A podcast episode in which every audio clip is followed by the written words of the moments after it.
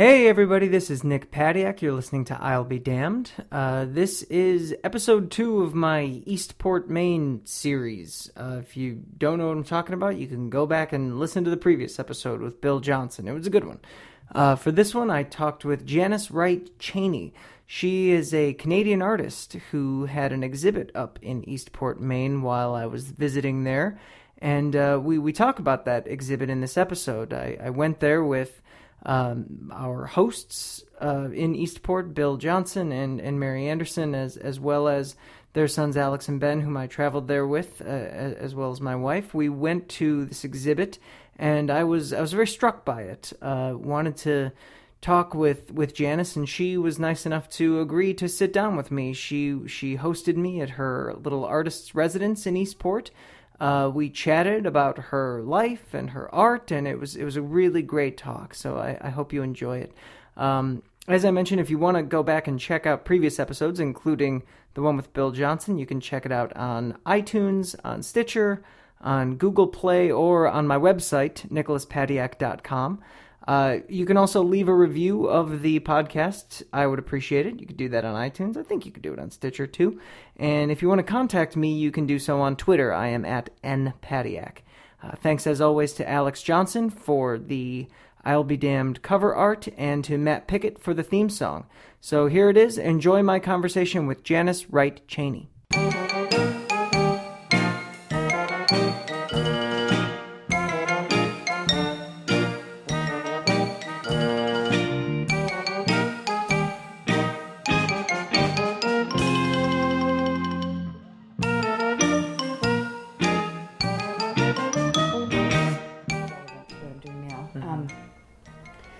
Came in last night, did I give you any preamble? You did. Mm-hmm. Okay, you talked to me a little bit on because I stage. tried to like sort of like catch people in the ring just so they'll feel comfortable what Yeah. they're doing. So good. I wasn't sure if I caught you or not. You did, yeah, and I read your little your pamphlet thing, which was great. Mm-hmm. Okay. Thank you. I assume you had a hand in producing that, or or you produced it. A it little bit, yes, yeah. The Tides Institute mostly, but yeah, I, Okay. I, I was able to be part of that. Yeah, Great. So, uh, would do you mind if we just start off by talking about Sardinia? Not at all. Okay. So, first of all, congratulations. That was great. It was it was really good. Thank we you so we all much. really enjoyed it. I came with I think four other people, and we, we all really enjoyed it. So, can you talk a little bit about what what inspired it and and how it came to be and how you created it?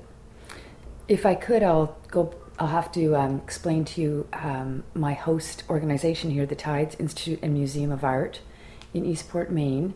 And this is a, an organization that I've worked with a couple of times. They have a museum or gallery here in Eastport, and some other other part aspects of their work include um, hosting residencies, um, music events, and there there are sort of different programs running out of the Tides Institute. So I've worked with these these guys before, and I was invited to do a residency this summer. So a year ago, I had a look at this old church in Eastport, Maine, that the the Tides Institute had acquired. It was in ruin, and they were about to begin some restoration on the building. And um, they showed me the space, and I was really in awe of the building, and had an idea that I could work in the space in a new way. And because the ceiling is, it has a beautiful vaulted, curved um, shape, I instantly thought about projecting onto that ceiling and how you could animate that whole space somehow.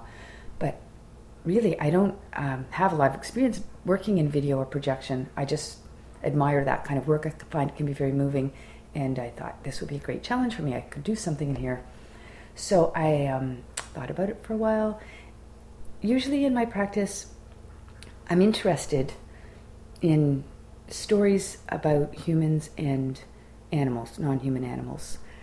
So I'll look for a creature that I can research and, and um, portray somehow. Like how, like, so just to say, the logical thing for me to deal with in Eastport are sardines because the, the sardine is the the story of Eastport. It's the lifeblood of this little community, and so I think those are those to me weren't struggles. Like I saw the church, wanted to do something. The obvious thing was to make it about sardines, and I, so I so I researched, read about sardines, thought about things for a while.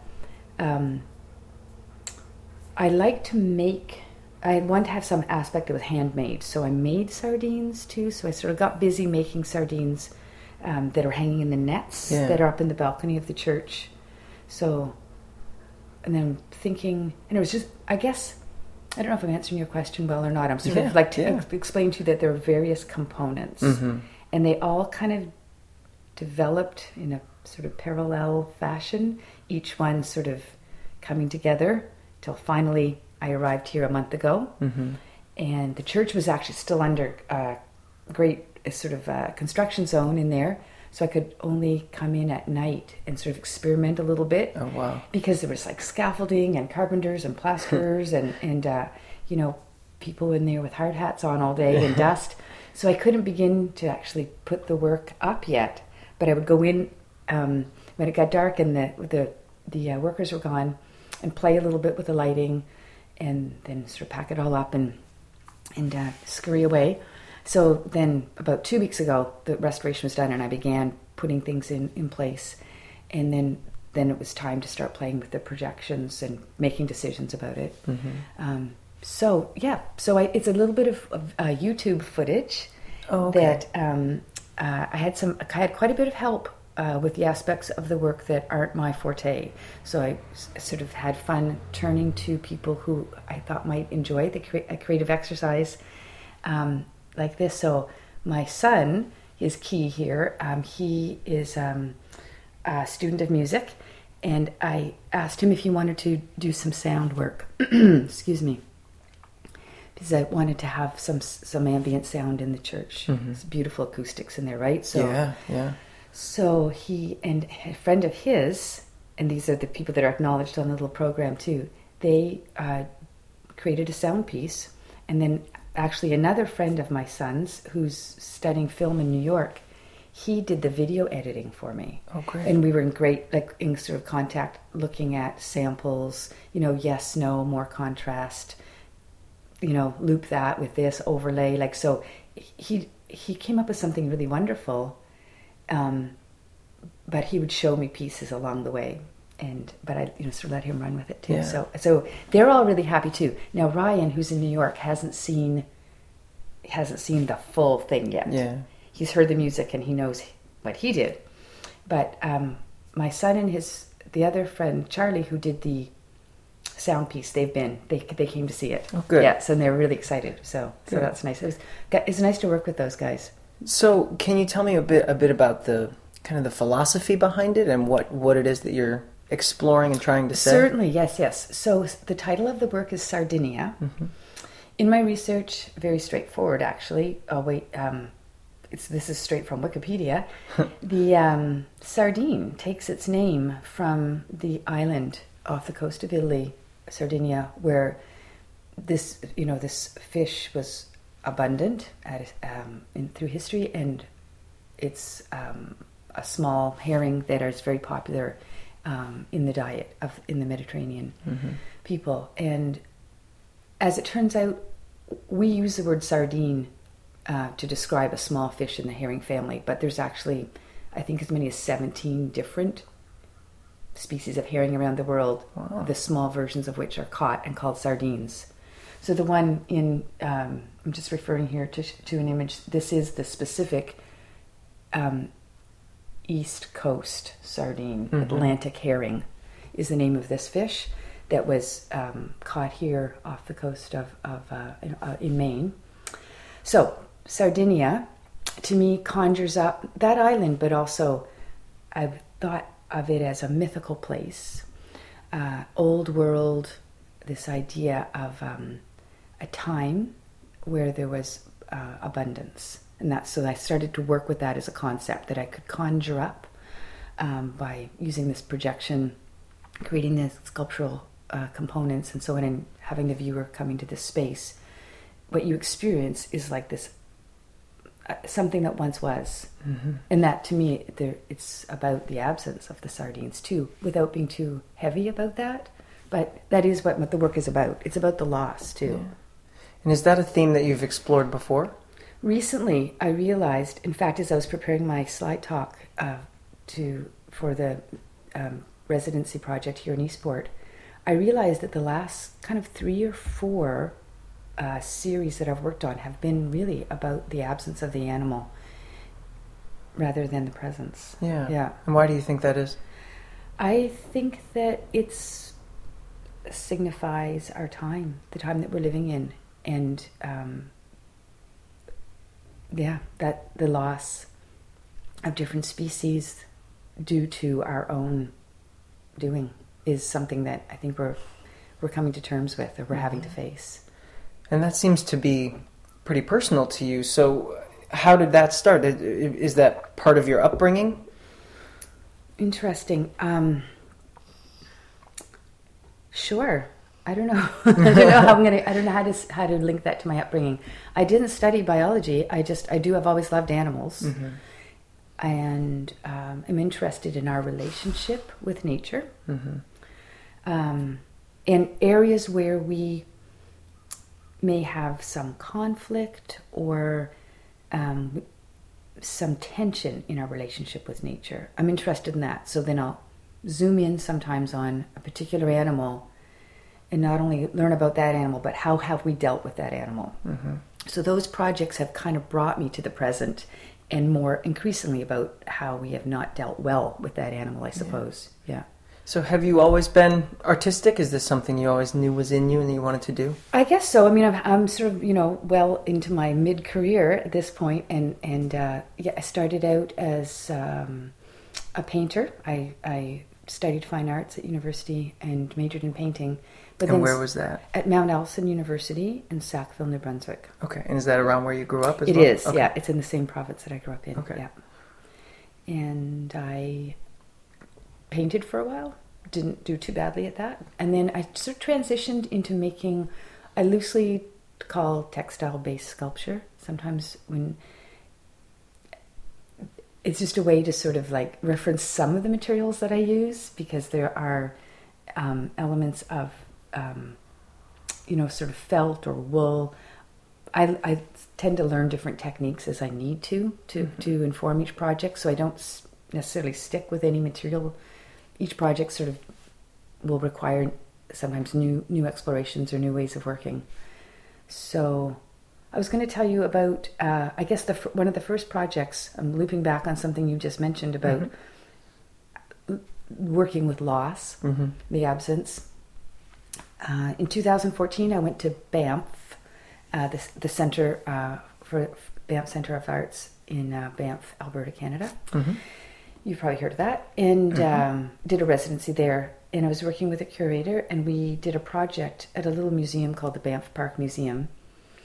And we did research ahead of time. In fact, I realized that the, my project here, Sardinia in Eastport, Maine, has a parallel in its approach to the project I did in Banff. Um, because I did research ahead of time, thought about what I wa- wanted to work on. And at the Banff Park Museum, they used to have a zoo, and in the zoo, there was a polar bear. And that that museum was shut down, I think, in 1938 or something like that. I'd have to look that up. But, or sorry, the zoo was closed too, and the animals were taken to the Calgary Zoo around that time. But the star attraction of the old Banff Park Museum Zoo was this polar bear named Buddy. Sort of became interested in, you know, the story of that bear, that very particular animal. And then the work that I did there was an elegy to that bear. Is I created, I explained it as, and I used the word conjure, which I'm going to use again now too in the Sardinia piece.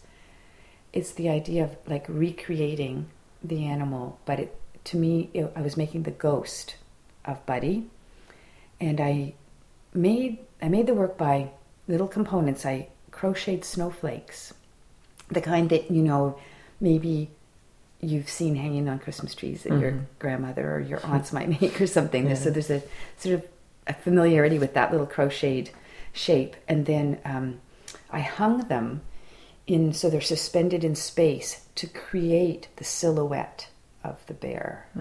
So it's sort of made up of this sort of hanging things, and there's also some crystals involved and suspended as well, which sort of like create a sort of nice light and and sort of a ethereal presence.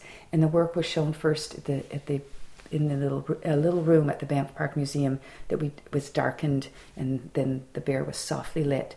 So it had a lovely ghostly presence, but it was also kind of a, ha- a haunting work. Yeah. You know, was uh, um, because of the of what it's about.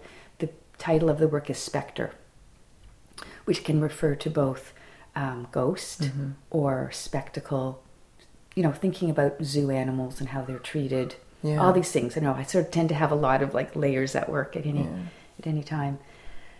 So I was describing that to you because maybe it'll I help you understand the Sardinia work too. Mhm. It's I think um, conjuring this the idea of um, recreating something that has been lost has has become something that I've been doing since that work. Yeah, yeah, that's fascinating. So, how um, could you take me through, if you're comfortable with it, your maybe your psychological connection to this? How did you get from painting at university to into this sort of the, the textiles, you know, these these uh, sculptures into the these themes? How did you come to these themes? Do you think?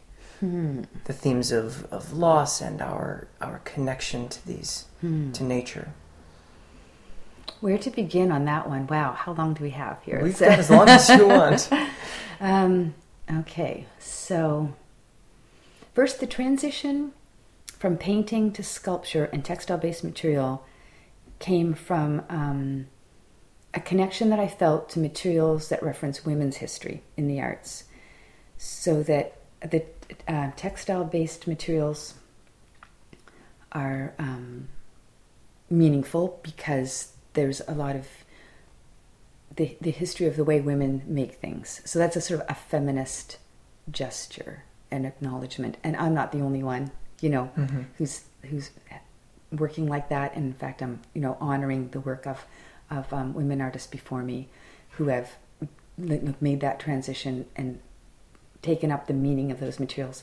Today in contemporary art practice, so many artists are using whatever they want to make work, which is wonderful. Mhm. And so that opens up so many possibilities. So, transitioning away from painting, um, it started out sort of being a thoughtful, conscious choice um, to use another language Mhm. t- to express my ideas. But today, you know, when I go and look at contemporary work, when I get to travel and go to museums, it's just that's so. I, I get really excited by the possibilities of things that people are using to make work with, even including like recycled materials and just repurposing things. I find that fascinating and, and sorry, I'm gonna have to. Yeah, yeah. Mhm. Haven't talked enough yet this morning. Mm. So before you go on, I'm interested in something you just said. You felt like you wanted to express yourself.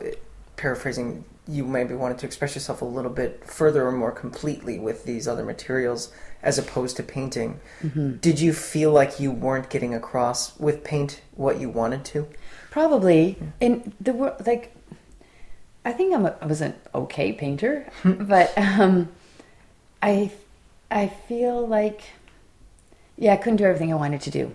And one of the things, like as I transitioned from painting to uh, textile-based material, I actually did a lot of embroidery.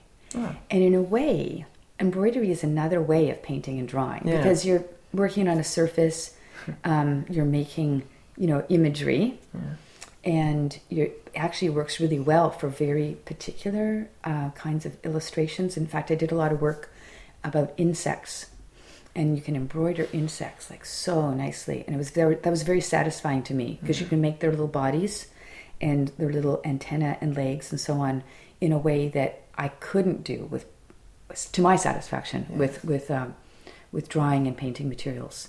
So I that was meaningful to me. That was Yeah. like a key thing I think in transitioning into um, into the kind of work I do now. And I also liked.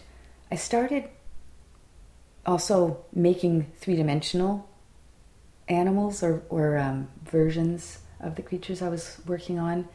And I liked that as well. I thought that was also a sig- significant transition because rather than just making the image of something, I could make the thing itself. Yeah. You see what I mean? Yeah. And I'm very also interested in scale. All of the things that I work on, whether they're insects, rats, grizzly bears, um, coyotes, cougars, all things that I've made, and I use taxidermy forms and so on. I'm really uh, kind of uh, obsessed with making the animal in accurate scale because I feel like our relationship to it in our own bodies is is very much determined by the size of the creature Sure. and how how many they are or how many there are of them. So, yeah, so switching to, to a three dimensional way of working was good for me too because you can sort of tap into even more in terms of how our responses to certain animals are kind of embedded in us. Mm-hmm. I think that's physical. Yeah. Does that make sense? Yeah, Mm. yeah, absolutely. Yeah. And so I'm curious when you when you have an idea for for a project, do you how does that start? Does it germinate with here's what I want to say Mm. and then you figure out how to say it or do you have Mm. kind of an image of you know like you you sort of went into this with Sardinia you, where Mhm. you saw the space and you you know the the history of the town and everything. Mhm. And so I'm curious, you know, you you how much does the idea inform the form versus I guess the other way around? Yeah, it varies probably. Um, I read and I pay attention to stories in the media about creatures that are like aspects of, like I was talking about boundaries and ways that we interact with animals that are where there's problems, problematic um, relationships. So I'll pay attention to something like a visit to some place might trigger a new a new idea or new story. I obsessively, I'm pointing to my moleskin notebook here on the Mhm. desk that where we're sitting. Um, I obsessively write notes to myself about things that I come across or ideas that might turn into future projects. And I, I, I would say in the creative process, um, there's a lot of kind of crankiness and worry. You know, like you worry, like the like the the um, the expression of um, worrying something like fussing with it. Mm-hmm. I will look through my notebooks and realize I've been worrying the same idea for a period of time, and that's sort of like the wheels are working away at what is I want to say about it. How is it going to come out? So we're so what I think I think most of the work start with the idea, and then the research, and then the material.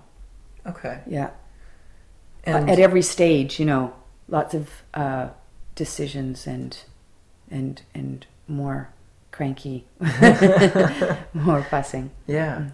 And so uh, sort of shifting gears here. You're Mm. you're here on a residency. I know you mentioned your residency in Banff.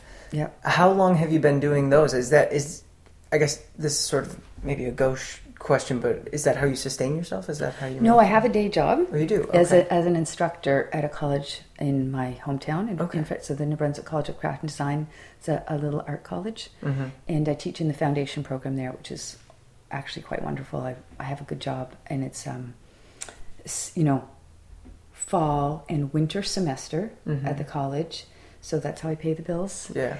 And uh, it's great because I'm working with students. I'm really in an environment that's very stimulating to me. I actually teach art history too, so I'm always like thinking about you know the history of art and getting to talk, have great conversations and and research too. So yeah, so that's my that's how I sustain myself. Mhm.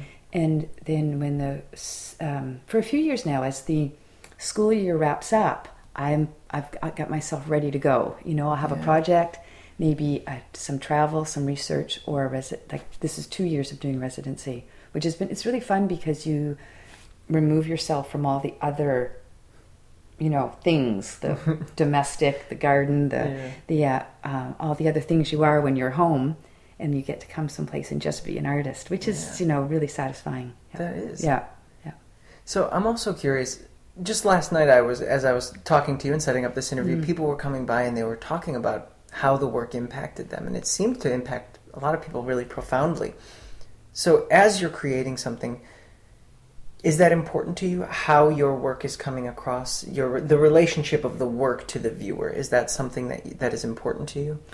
Absolutely but sometimes i think i forget that th- that's going to happen because that's yeah and, and then it's really delightful and touching when you Mhm. get that back i i i've become very concerned and obsessed with the integrity of the work and that it it has to work to my satisfaction and um, so you know just really, fo- I really focus on that.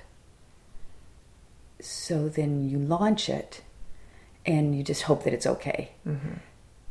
But then, in in the case of Sardinia, for sure. I mean, it's only been shown four times. Every night there are more and more people coming, and um, and then yeah, then then I get back what other people are, what what the viewer brings to it, and then if they choose to share that, it's super. Um, wonderful. It's pleasing for me to to to hear what people say, and then it also adds to my own um, understanding of what I did, if that makes sense. Yeah. Because I think the conversations are the key thing in a way. Like I think the work sometimes can just be the conduit to a greater understanding of everything. And so in in maybe that's why it works for me in my practice that I explore something, I put it out there, but then when people bring back what they have thought about it or been challenged, how they've been challenged by it or whatever, and share that with me, it also continues to shape my idea of it as well. And so then that, and thus it's ever changing or evolving and accruing in meaning, which is like, it's pretty great. That yeah, is. Yeah. Yeah, that's really that's that's actually very touching. Yeah. um, are you? You mentioned you've you've got your notebook and you've been exploring sort of accidentally this specific theme of, uh, I guess, loss in nature and the way that that humans have interacted with it. yeah. Do you see that evolving and and continuing, or do you have you noticed your focus sort of shifting away towards something else? Good question. I I don't think I'm going to let this one go because I think it's the it's the I I think artists have a responsibility to explore those those areas right now. Um, so it's hard. It's yeah. I don't think I can turn or, turn away from it yet. Um, I have about like three or four little sort of sculpture projects underway. Um, so we'll see how it comes out. But I don't have another. I haven't picked another big work yet. So we'll see. We'll see where Sardinia goes. I would also. Um, I haven't ruled out showing that work someplace else. It was very much designed to be shown here in Eastport with the particular church, the sardines, Yeah. everything. Um, I reread Cannery Row uh, just before um, showing showing the or getting the work together here, and uh, that that was actually quite influential too. So I'll just mention that for a second too, if you don't mind, because Yeah. Steinbeck was way ahead of his time in terms of the way he thought about nature and the complete picture. And he had his friend uh, Ed Ricketts, for whom the character Doc in Cannery Row is based is based upon, and together with with Ricketts, they went to uh, you know explore tide pools, and they talked and thought about the interconnectedness of nature, which comes out in Steinbeck's writing, and it's really profound today to to you know reread that and think about Steinbeck's view about. Um, just the layers, and he saw things very completely. In fact, I read a little bit of, of this the other day uh, at the church when my the opening night. But Steinbeck, there's these lovely passages where he looks into a tidal pool and sees the universe, and I thought that was really beautiful. And I, I was really um, excited that in my when my sardines swim across the ceiling, they look like stars. I don't know They if you were thinking yeah, about that, but yeah. yeah, and that was exciting to me that there was a little bit of that kind of going on too. So I'm interested in how how everything is connected, and I think we're we have to be increasingly conscious of that in all of our actions.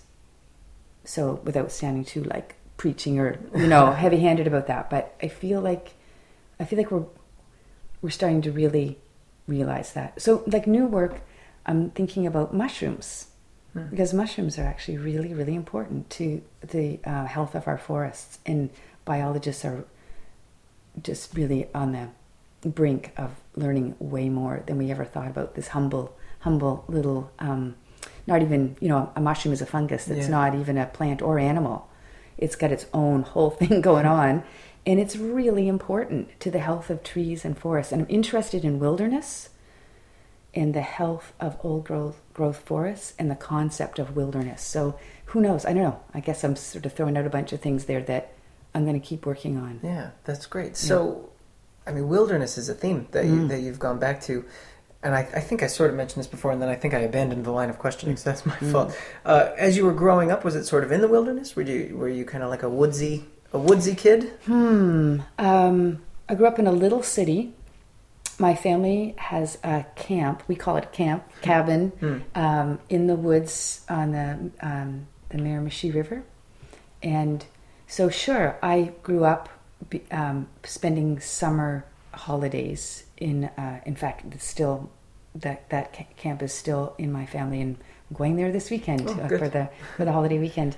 Um, yeah, I think so, but not maybe as much as some people. Like you know, I think I think it's come to be more more meaningful to me um, as I've just learned more about about wilderness. Mm-hmm. But for sure, I mean, I am you know I did I did really um, love the you know opportunities to be to have that as a kid for sure. It's not without meaning Yeah. also just taking advantage of different places when you travel to just to go hiking or just be be in in the forest has really become more and more important to me Hmm. So it seems I'm sort of getting like snapshots of, of your process here and of I guess the germination of things and it, it has to do with uh, being in tune with the wilderness, with, with reading and researching. Mhm. Is there anything else that you do that, that really makes allows you to keep yourself open to the world into new ideas? Uh, How does how do you keep yourself curious, intellectually curious and open? wow um, i think it's just part of who i am so every day just being open like i think you already said it and just sort of being open being curious um, following up on things when you hear them making notes and going i need to know more about that um, travel for sure like making you see what you know other places that how how how um, history of other cities and then then when you come home and then a sense of home is important too but i think that's shaped by going away from home sometimes Yeah. yeah um, yeah That's fascinating. The, I guess the sort of dichotomy, home versus versus away, is is analogous in some ways, or, Hmm. or parallel in some ways to the idea of the ideas of, of scarcity and plenty that you explored with Sardinia, and Mhm. the and the ideas of disappearing uh, wilderness and, and sort of endangered uh, endangeredness in the wilderness. That's kind of a that's a fun dichotomy that seems to run Mm. run through your your work and your passions. I guess now that you mention it, I do, I do, I do like to like determine um, spaces or like I sometimes talk about the way I have dealt with the practice as having like these um, poles, and so I'll describe one for you. See if this makes sense in terms of way you're setting up. Um, yeah, like home and away and and and um, scarcity and plenty. Another one that I've played with is um, the museum as a space. I love museums, um, but I'm also aware of certain aspects of the museum. You know, the museum has a certain authority, and it's also safe. So, especially museums of natural history, which I love. I'm also conscious of how when we go into those places, we accept a certain kind of nature, like laid out, tidy, pinned down, Yeah. labeled, um, all of those things. It's for some people that's their main way of experiencing nature is in a museum. Yeah.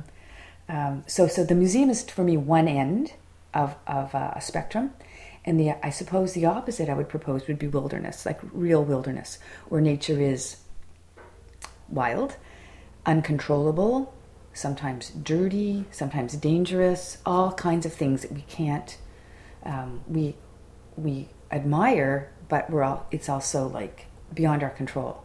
So I'm interested in wilderness as a space and all that the things it represents, and then somewhere in between those two s- sort of you know clearly defined uh, ends of the pole are all kinds of other areas where we interact with nature, and I place of the zoo there in the middle for sure. Talk sort of looping back on the talk about Buddy the polar bear, and thinking about you know the experience of the zoo and what people go to zoos to see wild animals, but the animals in zoos are denied the ability to be wild. They're just on display, living out their lives, and that's problematic. I think it's it's complicated. Um, and then and there's all kinds of other spaces in there too. I think. Um, so I think you're right. I think I, I think it works for me to sort of like set things up that are sort of in opposition, and then explore the areas in between them where things get a little complicated or interesting. Yeah, that's really fascinating.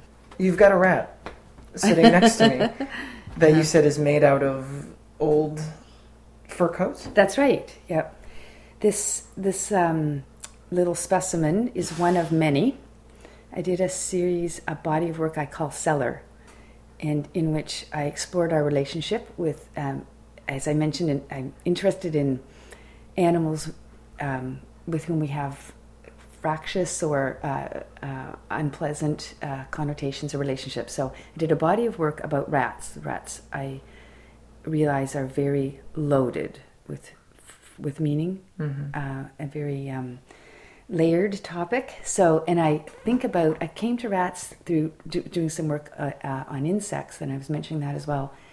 And the idea that um, we have classified certain animals into a group that we call vermin, which I think is a socially constructed idea that we decide some animals are unwanted and undesirable, and we go to great lengths to keep those animals away from our spaces in, in so and for good reason. I'm not trying to pretend that rats are a good idea or that or, and so on, and they are uh, uh, problematic in terms of uh, disease and and uh, and and filth. But interestingly, we start unpacking that and thinking about the rat, the Norway rat, the ubiquitous rat of of um, the sort of global inhabitant.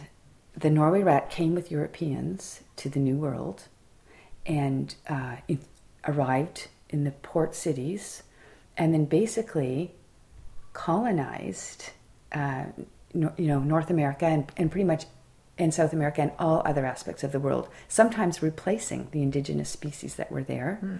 and thriving.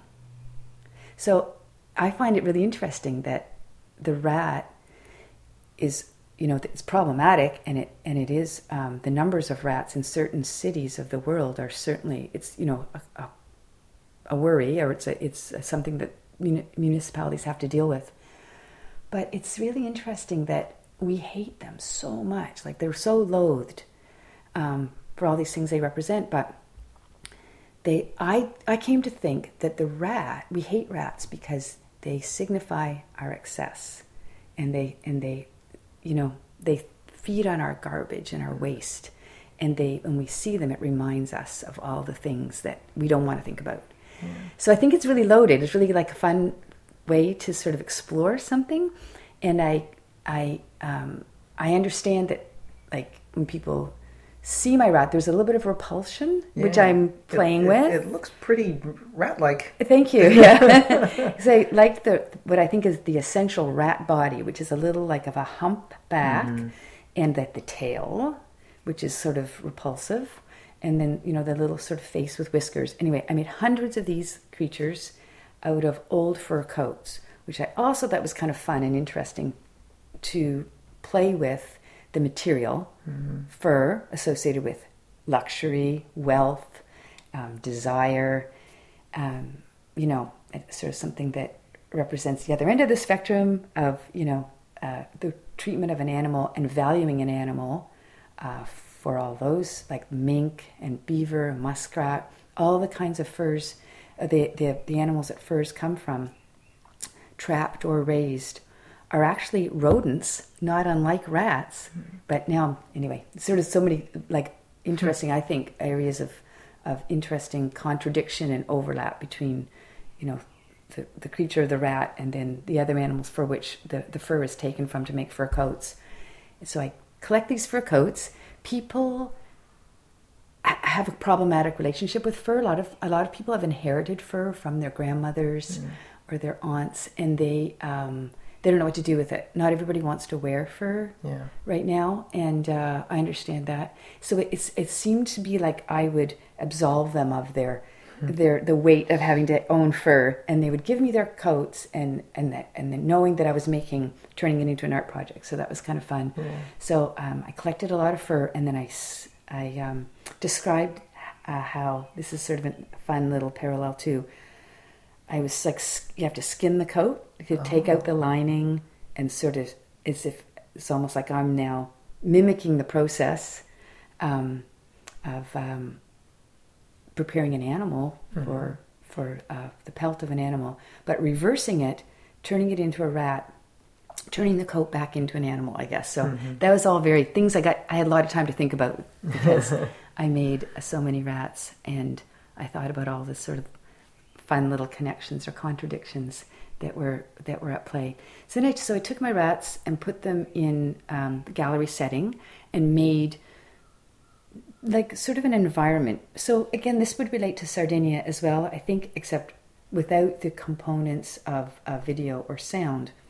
But the viewer would come right into this space, and I had these old cage-like structures, and the rats are in and out of the cages. Also, some sort of ruined space, like some old doors and windows, and but it's not a specific environment. So, did you when when you come down into the gallery and sort of a little bit dramatic lighting, soft lighting with shadows, and you don't know if you're in like an abandoned fur farm, a laboratory, um, an old like an old warehouse or platform, uh, a shop or something. People had all kinds of different um, responses to like what what kind of environment was suggested there. But the rats have taken over. There were like hundreds of them. You couldn't possibly count them, and there was there was an interesting um, piece uh, in terms of the feedback and the conversations that I had about that work too. Yeah, and that was in New York City.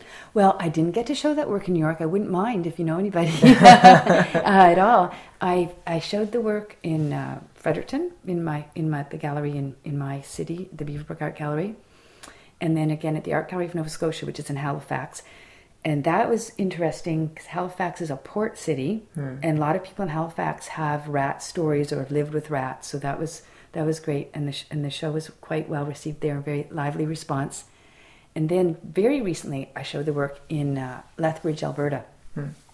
Alberta claims probably the only, um, I think, uh, territory in the world claims to, a rat-free status. Wow. They go to great lengths to keep rats out of Alberta, which So I think is pretty some in. interesting. So I brought some in, right? I had to, yeah, and had those conversations. Yeah. But uh, yeah, um, for sure, um, cities where they have dealt with rats are really interest of great interest to me. And my research uh, took me to New York to so Yeah, I I wanted to see photo, rats. yeah. Yeah. I wanted to go to the subway stations and and look down there and yeah. So is that? Did you go into the subway stations with a camera? And Yes, say, I "Oh, a did. rat," and Yeah, I totally did. Yeah, and I, I, I paid attention to, to sort of had some side conversations to sort of where are good spots you know, Yeah. because it probably changes. But there's certain on any given night there are areas in New York where you can be guaranteed to see rats. So Yeah. that's I, I sought out those areas. Oh wow! And did you find your relationship with rats changing at this point? I mean, usually people see rats and they, and they Yeah. kind of run away. Mean, I was running toward them. That's yeah, right. Taking pictures. Yeah.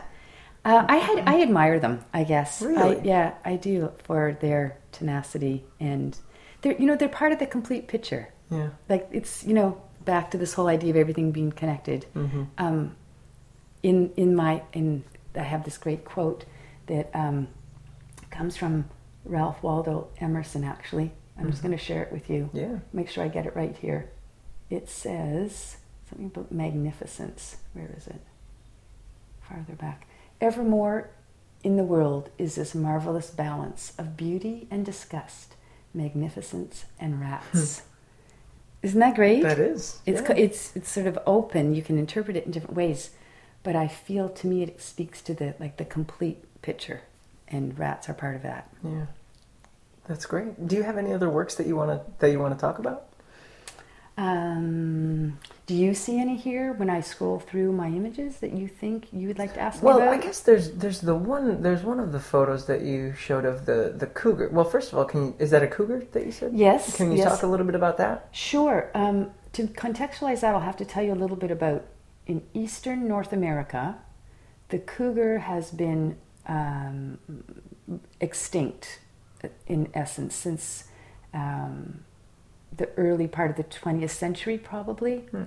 And uh, sightings persist, but there's not a breeding population of cougars. So now, it, so you're in Chicago. So do you have cougars?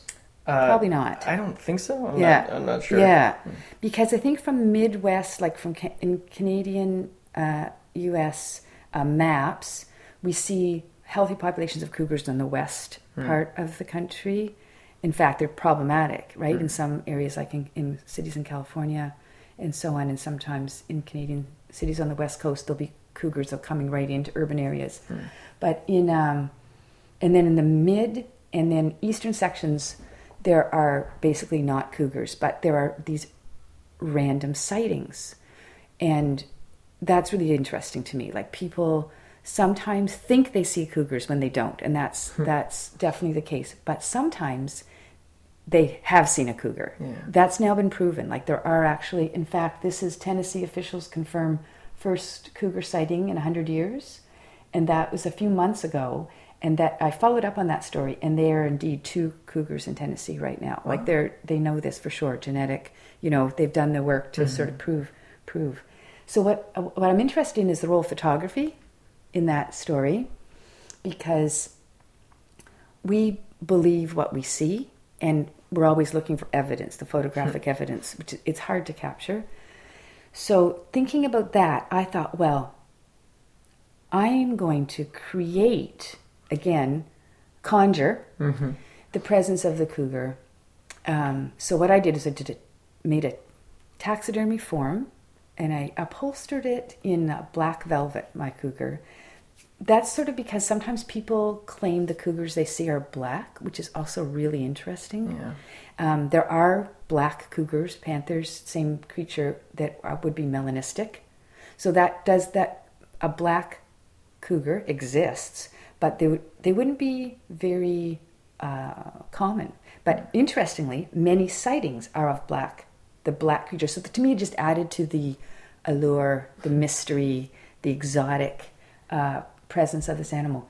So I took my cougar forms out into the woods and placed them, um, you know, as if they're prowling through the underbrush or look sort of like mysteriously like lurking in the trees or whatever. Then treated again. This, now I'm going to tell you I had the help of my my other son, um, who's a, a good photographer, and he helped me. He helped me with the uh, with the technical aspects of this work and manipulating the images to look like old photographs. Yeah. So now I'm making two fakes, faking the cougar, and I'm faking uh, the photograph to look like a tintype, perhaps, or suggest something archival. So if you if you see the series of work, it's sort of a little bit of a like, what am I looking at? Is this like for real? And then, but if you start paying attention, you realize that you'll start to guess that it's that it isn't the real animal, but it might take you a few minutes to Yeah. figure it out. So it's kind of fun. But you know, so there's a playfulness, but to me also there's a seriousness and a sadness to the work too. It's also an elegy to an animal, and that is disappearing or disappeared.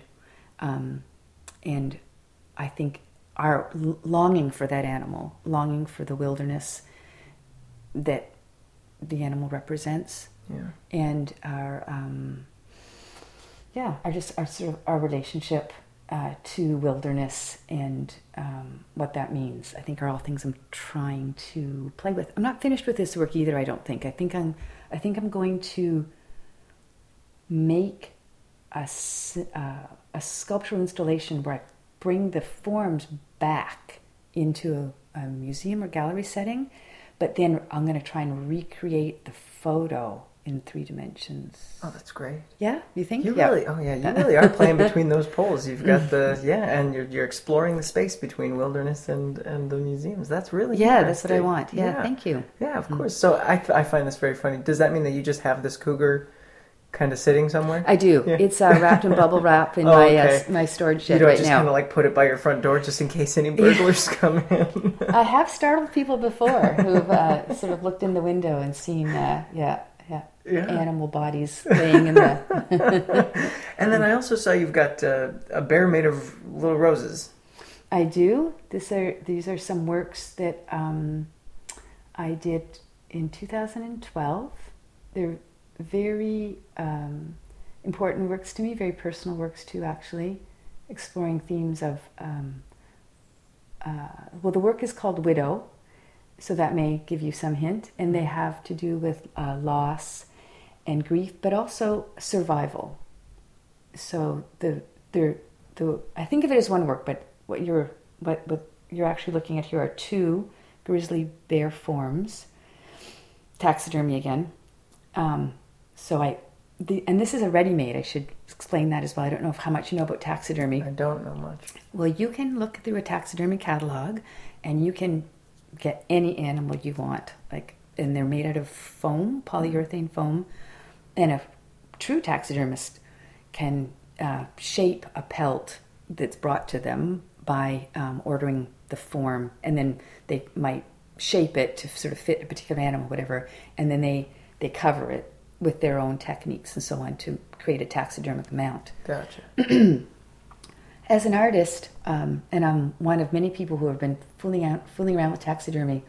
It's like a ready-made sculptural form for us. So um, it's sort of a shortcut in a way, but it also references the history of display of animals back to the museum again too, and uh, all those sort of things about about you can talk about hunting, you can talk about um, dioramas in museums, and trying to represent nature um, you know, for viewers. So anyway, taxidermy has a huge history, and I've read lots about it. I used the taxidermy form too in a, in the grizzly bears, and then uh, got to work on them in my own way. So what I did was covered the forms with velvet, and then so I, you can I don't know how well you can see that from the image, but you can see in the snout and in the and then in the paws of the bear. Can we it's just, just stop real quick? Sorry, Sure. this is a really Oh. that's a very loud. Uh, there's somebody mowing like yeah. right there. All right, so I think we can get back into this now. that we Yeah, now that sure, the and we'll just wrap it up. Yeah, Yeah, sounds sure. good. Okay, Yeah. so you were talking about the, the kind of the form, the taxidermy form, how it's like a shortcut. That's And, right. Uh, yeah. Yeah. So uh, please continue. So I, um, like many other artists, have taken advantage of this, of the availability of the taxidermy form for sculpture. So, and I call it a ready-made, so I can work work on the animal form. And I, unlike a taxidermist, I'm covering it with something else. I'm not trying to use a pelt. In this case, I used velvet, um, which to me is sort of like a nice skin for the animal. So it's, quite a bit of work, sort of making, uh, sort of covering the entire form.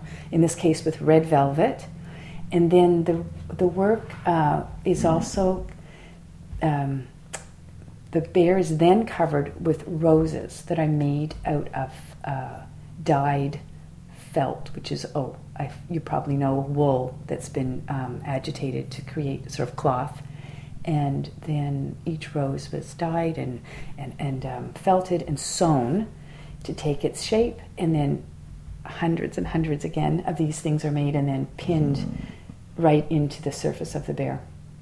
So then the bear takes a coat, has a new coat. It has a coat of roses, and the idea was all the things that roses, I suppose, symbolize too. You know, love and um, and uh, loss and and beauty.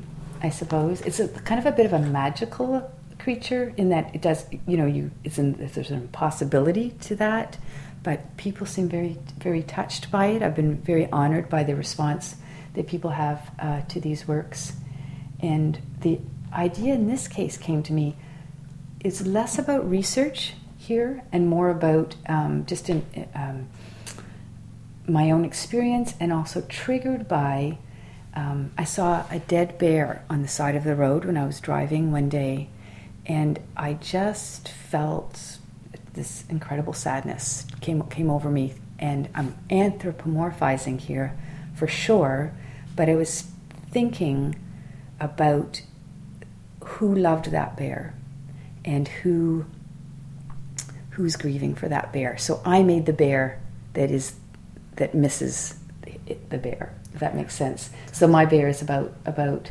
um, grief, but also about about survival and strength. That's beautiful. Thank I you. I can understand why people we respond to it. Um, I'm, I'm glad that we got the chance to explore this, and thank you for sitting down and talking with me. So, can you tell everyone where we can find your work, where we can find you, how we can see what you're up to? Certainly. So, um, my website is uh, www.janicewrightcheney, that's all one word, dot com. Guess that's the main thing. I don't do Facebook. Okay. um, I should probably. I miss out, I think, on things. Um, and um, uh, through my um, website, you can. There's a link to my email account if anybody wants to connect with me or or uh, respond. Okay, great. Well, I'll also write that out on my website and everything. So Thank uh, you. Yeah, that'll be that'll be out for everyone to to hopefully come and and connect with you and and explore your art because I think you're doing great things. Thank you.